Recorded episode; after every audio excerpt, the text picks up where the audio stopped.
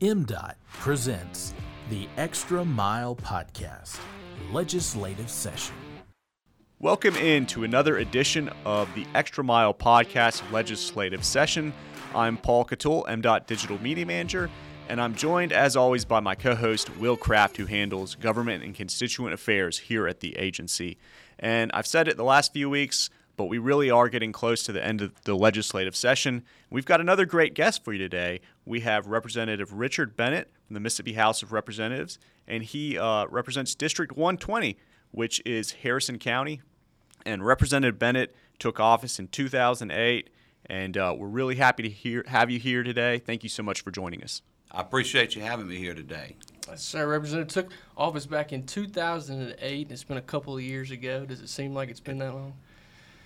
It seems like it's been long. It seems like I've been up here for a while. Well, tell us a little bit about yourself. What, what got you involved in politics? What brought you into the fray? Well, my family's been in politics. I had served on the school board and I had served on the local city council for many years.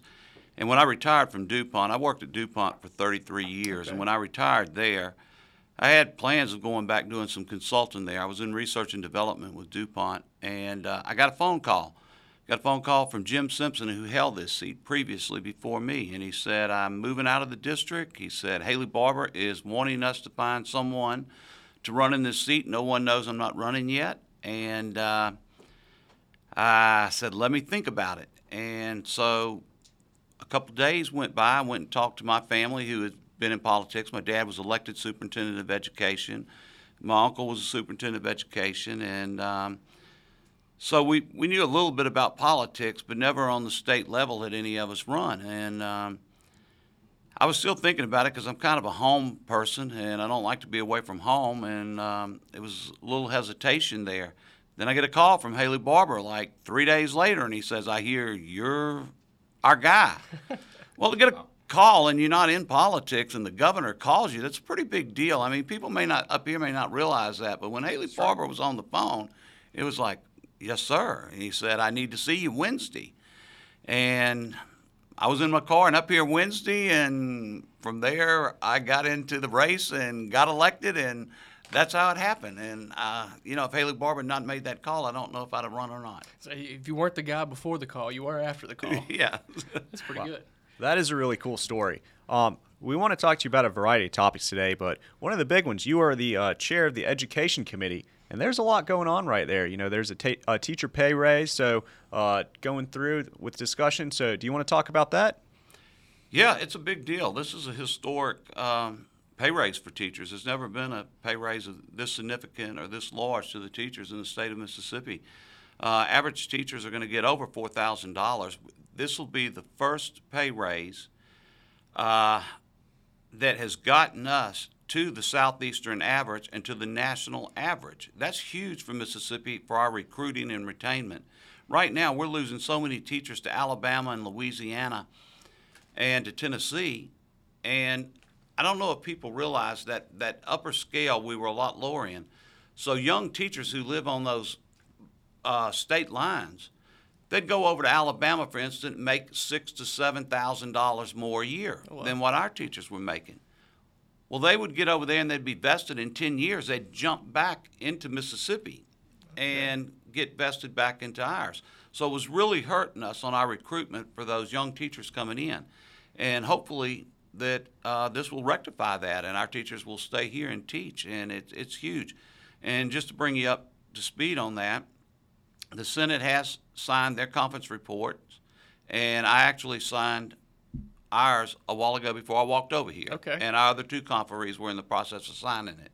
So that'll hit the floor uh, either this week or next week, and it'll be on the governor's desk for him to sign. As you mentioned there, to so conference weekend, just uh, want to ask you a little bit about that. I know this seems like the session drags on sometimes and it's just going to last forever, but here we are again, as Paul mentioned. Kind of what's going on right now over there with, with as you run through these last two weeks? Well, these last two weeks, obviously the toughest. That's whenever the two ends, the Senate and the House, come together and try to have a compromise on their bills. A lot of times, you know, people are passionate about their their side, their issue, and on both sides.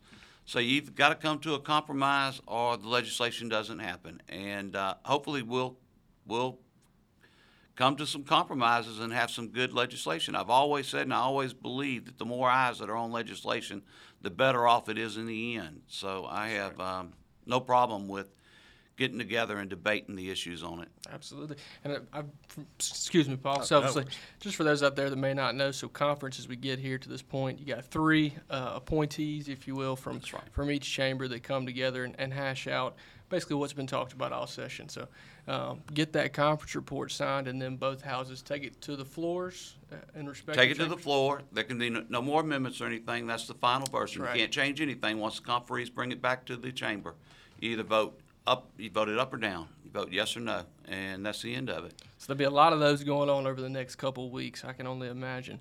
Uh, any other measures going on in the committee or with education that you'd like to uh, mention? Well, we've we've we've got a few things still in the hopper, um, and we're excited about. Obviously, one of the things that I am really proud of, and is probably one of the most rewarding pieces of legislation, is foster care. Uh, we have that bill out there right. where we will. I don't know if people realize, but these children that are in foster care, when they turn of age, we just turn them loose. They have nowhere to go. They have no family. They have nothing.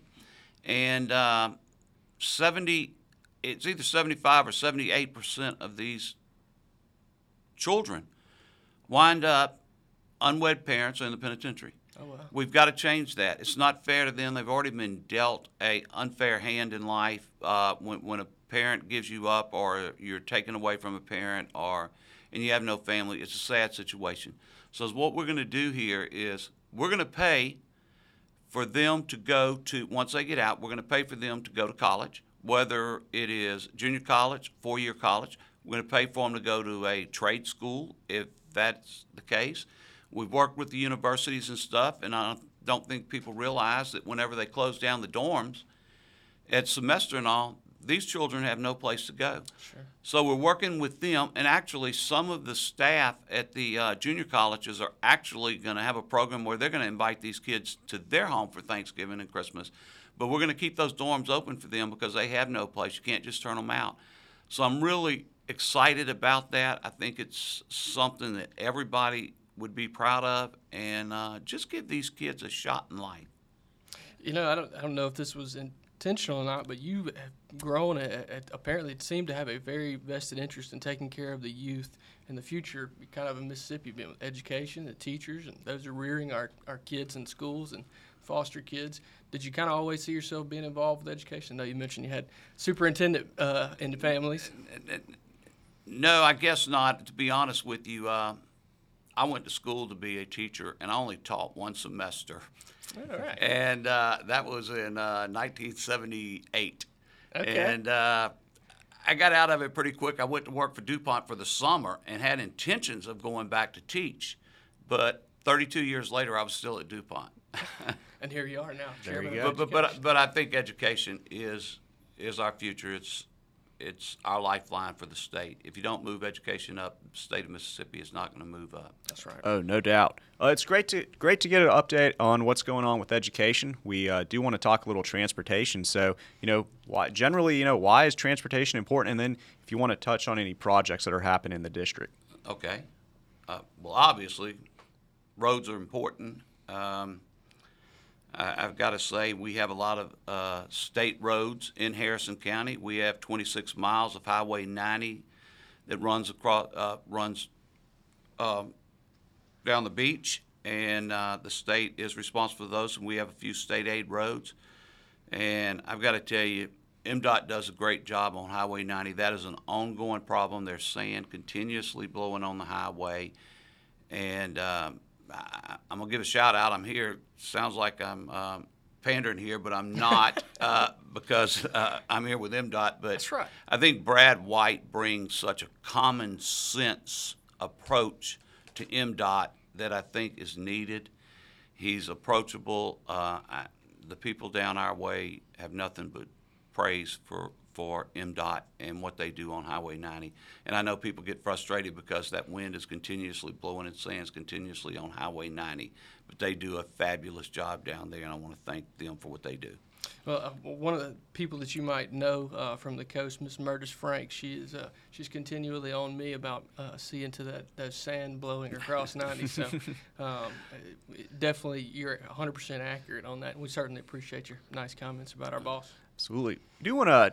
We're talking the coast. Do you want to bring up? You know, Katrina happened 17 years ago. That was a long time ago, but it takes a long time to build back.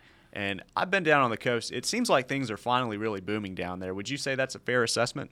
Yeah, it is a fair assessment. I mean, we're we're growing. The casinos are are doing uh, a bang up job. I mean, we're hitting record highs there on uh, visitors. Tourism is up. We still have a lot of challenges. If you go on Highway 90, there's still a lot of empty lots, and insurance is a big problem there, and going to continue to be a problem. And the building codes. So that has slowed us down some. But if you go to the coast, the coast is booming right now. It's uh, we're real proud of where we where we are today, and um, and once we've got moving there, then we had the BP. That's right. And That's BP knocked us down again for a while there, and it really hurt us and uh, shut us down. And uh, I think we're moving in the right direction again. We've got a lot of projects happening there. We've got a lot of new businesses coming in and um, you know the aquarium's open. IMMS is open. I don't know if you've been to IMMS, but you can swim with the dolphins, swim with the sharks. Oh no, thanks. I, it's a great place. It's a great place for kids, and of course we have the Children's Museum. So we have a lot of family-oriented things happening, also not just the casinos. That's, oh, that's awesome. It's great to hear. Yeah. Well, I know you spend a lot of time driving around the state, and obviously, as, as many Mississippians like myself, we spend a lot of time eating good food.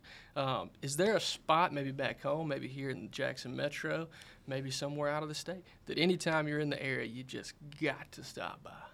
Well, being from the coast, should not surprise y'all. Gulf Coast Daiquiri. Oh, okay. like Daiquiri and Restaurant. It's in Long Beach on Jeff Davis Avenue. It is a fun place. There's usually music going on there. You, you just can't beat it. It's really a fun place. It's a new, unique place since Katrina, and they're actually doing an addition now to double their space there. But it is a fun. It's great food. Uh, trivia is being played there all the time. It's just a fun, good family oriented place. Even this, though it's a daiquiri shop, it's a good family oriented oh, place. it might be the best sell on a location thus far because I, have never even heard of this place. So. No, it's it's it's great. You got to check it out. Okay. I, yep, put that down, Paul. No doubt. That I think that's right up our alleys. Definitely hit up the daiquiri spot at some point Absolutely. for sure. Um, Maybe we can broadcast there from one day. That's right. there you go. That would be the most interesting podcast we've we've ever done for sure. Looking forward to that one. Representative Bennett, we really appreciate you being here. Before we get out of here, just want to ask you, how's the best way for uh, people, constituents, to contact you? Well, I I have my cell phone on the website, and um, that's how I want people to call me. Text me. Text me is great. It's better than the phone call. But if they would text me, I have my personal cell phone on everything on um, on the official website, on my personal website. Get in touch with me or call the state capitol. They'll find me. But uh, yeah, the, my personal cell phone is the best way. We love to see it. We love to see uh, accessible politicians. Right. We uh, really appreciate you being on the show today. Uh, great conversation about education, transportation, the coast. Uh, we do want to. We'll go ahead and get out of here. We want to thank our listeners out there for listening to the Extra Mile Podcast legislative session. Remember, you can download and subscribe to the show uh, wherever podcasts can be found, and you can also now watch episodes. Just search Mississippi Department of Transportation on YouTube. And uh, remember to follow us on Facebook and Twitter at Mississippi DOT is the handle there. And actually, we have a website now, so you can go to gomdot.com forward slash the extra mile, you can find all the information on the podcast, all the old podcasts. And uh, remember, as always, remember to drive smart out there on Mississippi highways.